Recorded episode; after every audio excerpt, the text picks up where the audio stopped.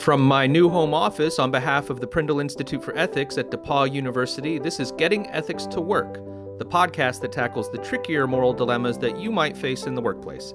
I'm your host and Prindle Institute Director, Andy Cullison. And before we get started, I want to remind everyone that we are not lawyers and are not offering legal expertise. And I'm not even going to try to insert my usual joke about being an ethicist given our topic. I'm just going to repeat we are not lawyers.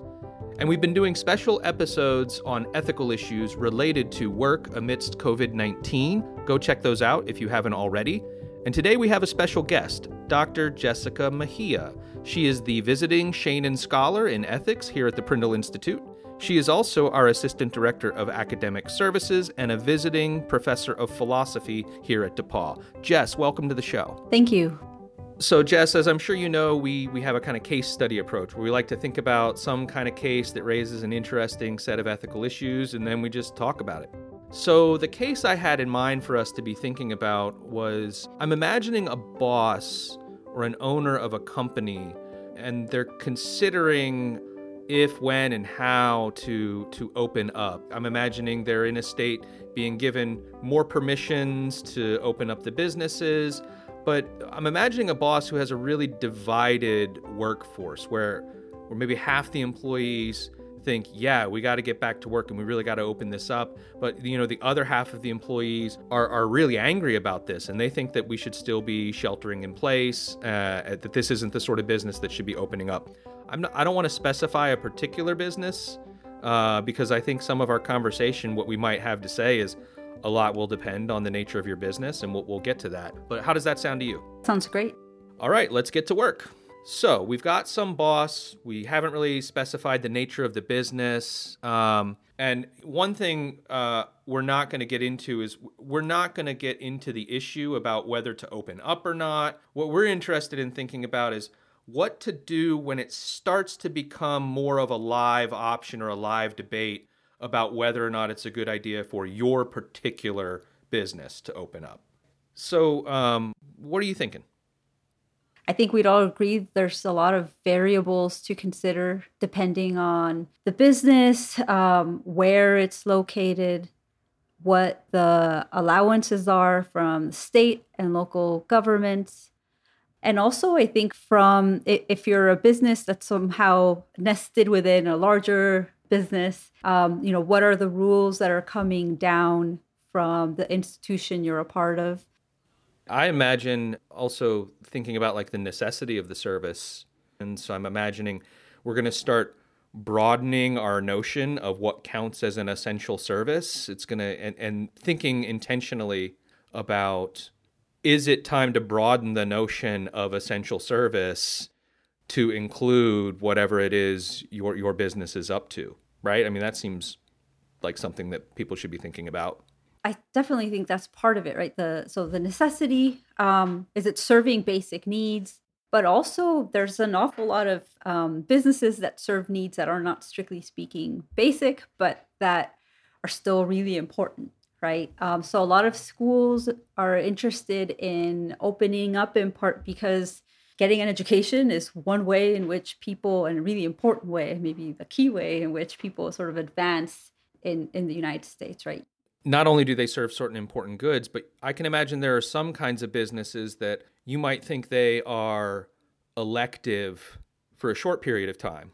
Like maybe you don't need to do this in the next six months, but maybe you know after a while the thing uh, starts to be more of an essential service. So I, you know, I'm I'm thinking of things like dentistry, right? Like maybe people don't need to go to the dentist for a short period of time, but boy, if you shelter in place, if it goes on long enough, eventually you might think, no, it's it's time to open those places up. Yeah, absolutely. I also kind of think that the there's something about the nature of the business that's important where maybe it's not an essential service, but it's very low risk to open up, right? Where it's maybe very easy for people to come in and stay distanced the whole time.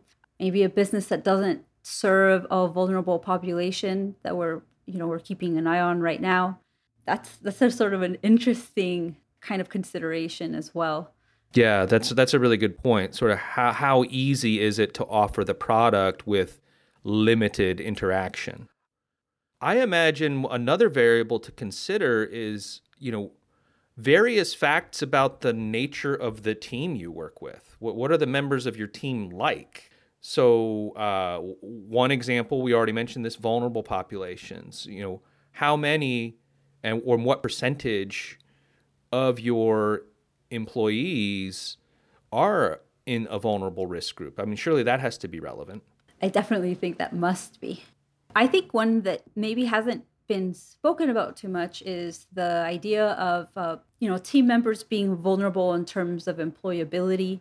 It's very difficult for some people to get work. So if if you're a business that, for example, employs uh, ex-convicts, ex-convicts have a hard time getting work uh, regularly.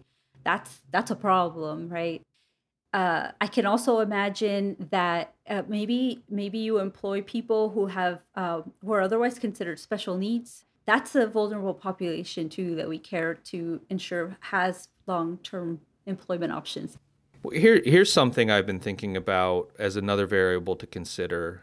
In my limited experience, I, I have some anecdotal evidence that the people most angry about the shutdown also happen to be the people who seem to me least likely to want to comply with any precautions that we're being asked to take, right? It's it's the angry protesters who are also not wearing masks, right? So I'm, I'm imagining if you're a, a business owner and you've got a divided workforce, do you think it's worth sort of taking stock of how seriously would your employees adhere to any kinds of regulations or guidelines? Or is this just going to be you're just going to be a constantly battling your team to even do basic things? I think there's probably a range with people right? We're probably not all exactly on the same page in regards to how we're assessing the situation and all of the various uh, ways in which people are likely to take you know institute precautionary policies at work I can't imagine we're all going to be in agreement about those either. You're right that when someone does not see, um, either does not recognize a particular risk, um, maybe they don't weigh it the same way, any sort of policy that you put into place regarding that risk, it's going to be harder for that person to be interested in following. So that that's definitely a concern on one end. I I mean I'm not sure how common it is for people to not take precautions seriously, but it does strike me that even if somebody does take a precaution seriously, so you put into place a new set of rules for how your business is going to be conducted, maybe you get people at your job on board, right? They're agreeable with actually carrying out that that new rule. Um, what they think about that rule may very well vary, though, right? Um, some people might see that rule as too cautious or too ineffectual. Um, some people might see that rule as not enough, that more is warranted. And it, it strikes me that, that those are sort of important, um, those are important things to track as well and be aware of um, as somebody who's managing other people in part because, you know, long term, that's, that's going to be in the background, right? How they're going to be evaluating what, what you've asked them to do um, what other people are doing or failing to do. And I could see that as a possible source of conflict over time. I'll just add, you know, as a as a manager or a leader, one of your main responsibilities is going to be very clear communication. And it strikes me that with respect to any rules, you're going to have to have some kind of rules in place, most likely. And one of the main reasons people tend to ignore compliance rules is, that, is if, if they think they are silly rules. And so if you've got to work for, if you think most of your team, or if you think a lot of people on your team are going to think these things are silly, uh, I think it's going to be very important to try and communicate as clearly to those members of your team the relevant science behind mitigating the, the spread, the risks of not mitigating the spread. Uh, show them that you are taking those rules very, very seriously. You better not deviate from any of those rules in front of any of them because if they don't see you taking them seriously, they're definitely not going to take them seriously. I also kind of think there's something tricky about compliance rules in that people have a hard time actually not there's this there's the following the rules part and then there's the a, a, manager sort of ensuring that the rule is followed and that gets tricky too and uncomfortable right one kind of issue is going to be whether if you put into place a rule that that your employees aren't seeing anywhere else. So if if it, if this isn't something that is strictly recommended by somebody in authority, like a like a sort of more governmental authority, that's going to be tricky. So you're you're you're butting up against uh, a lot of pressures, right?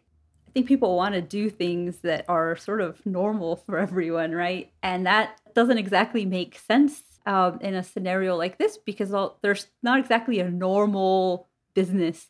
We have different different team members, different kinds of clients or customers, and you know the footprint of the businesses are different and the services are different. Let's shift and think about variables that we need to be thinking about um, with respect to the customers, right? You know, I suppose one very important variable is if you open up, will they come? Will your will, will people show up to buy your products or pay you for services? Right? I mean, that's got to be a huge factor. And I think that with certain with some kind of businesses, it's going to be difficult, right? Um, I believe some states are requiring restaurants that are opening up to sort of ensure distance, and so maybe that means about twenty five percent capacity in the restaurant. Well, businesses already have very thin margins. Profit, that's not 25% capacity isn't really a sustainable rule for them to follow. Um, so that's going to be something that restaurants have to consider in whether they should open up or not. There's, I think there's a simplistic notion that if you operate at 25% capacity, then you're just going to make you know 25% of what you would normally profit. But it, it doesn't work that way. A lot of for a lot of businesses, the profit comes with the last 10% of your sales or something. That's where all the profit comes from. So if you're if you're not operating at full capacity, it, you you might actually that could be disastrous. It, you could you might save more money or be better off not opening. It, it makes it difficult too if you, one of your goals is to try and offer work for your team. So that's that's got to be one of the considerations in place. Another thing I was thinking is we talked about angry employees who might think this is all silly and don't want to comply. What what's your customer base like? Are they are they going to be willing to comply with whatever restrictions you might want to place on them? Like maybe you require customers to wear masks. Are your customers going to wear masks? And then the real tricky issue is what are you going to do if they don't? If they don't comply, are you are you willing to do the hard thing and say, "Hey, sorry, you can't come in here without a mask"? It's a really really hard thing to do. I was in a store the other day and you know there was a guy who was standing just a little bit too close. Do I turn around and tell that guy, "Hey, we're supposed to be 6 feet apart. What are you doing?" right? I know there's a good chance I don't have it. I know there's a good chance he doesn't have it.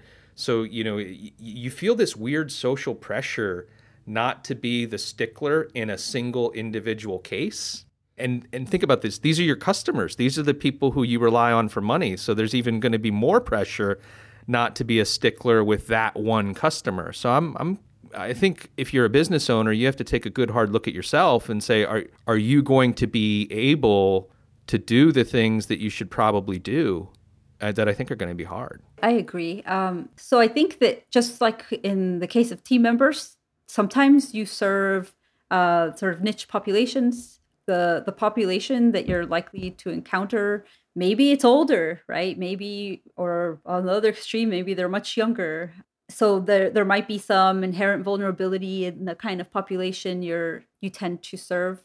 And that that seems also to be a consideration right? Maybe if if your customers tend to be older maybe you take more precautions. So i guess another thing then to be thinking about with your customer base would be do you have any reason to think that they would be less likely to follow the rules in the first place? Do you, does your business cater largely to young teenagers who we know and we already have some evidence to suggest aren't that interested in following some of the guidelines? Um, you know, if you operate a bar, you know, as people drink more and more, you know, maybe they come in with a mask, but you know, does the mask come off after three or four drinks? Uh, and, and then what are you going to do? Another issue that I think business owners need to be thinking about is what do they think it's going to look like when you, the owner, or an employee, or one of your customers gets the coronavirus, gets COVID 19? right now one of the concerns is the the liability issues. If somebody comes into your restaurant and they catch the virus there, can you be sued for that? And then there's other concerns as well. Do you inform other customers that were there about you know uh, one customer having contracted the virus at your business? Yeah, and uh, I I think this just doesn't go well either way. So suppose you do inform your customers. Well, that could be bad for business. You're going to be the restaurant in town that gave everybody COVID. Or uh, do you not? Do you, do you keep it a secret? Well, if, if that gets out, that's going to be bad for business too. Like, how dare they uh, have some employees with COVID and they let them keep working, and or they, you know, they they kept it a secret. They didn't tell the people there. It could be bad either way. I think the other concern too is just bad reviews trend. People catch something at a restaurant. Somebody gets food poisoning at your restaurant, that can trend badly, right? I imagine something like that can happen here too.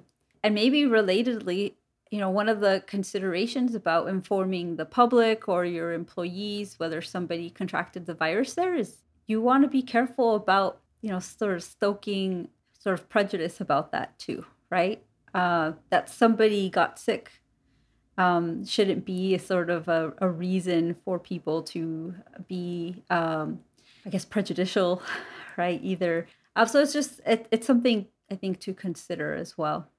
I I read uh, an interesting article uh, in the New York Times called something like uh, "We Need a New Social Contract uh, for the Coronavirus," and a team of scientists in, in Georgia, I believe, they they estimated that if we wanted to open up and we wanted to reduce the reproduction rate of the virus to below one, uh, so that means for every infection, on average, there's less than one new infection. So you sort of that's how you get the decline. That we would probably need to reduce our social contact by something like 65%. Take uh, 10 of your friends uh, that, that you might normally see uh, on a regular weekend or something or throughout the regular week. That means cut it down to three and a half, something like that, right? Or on an average, three and a half.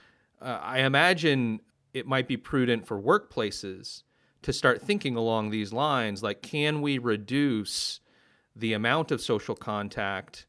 Jess, do you think that there are ways that businesses might start thinking about that?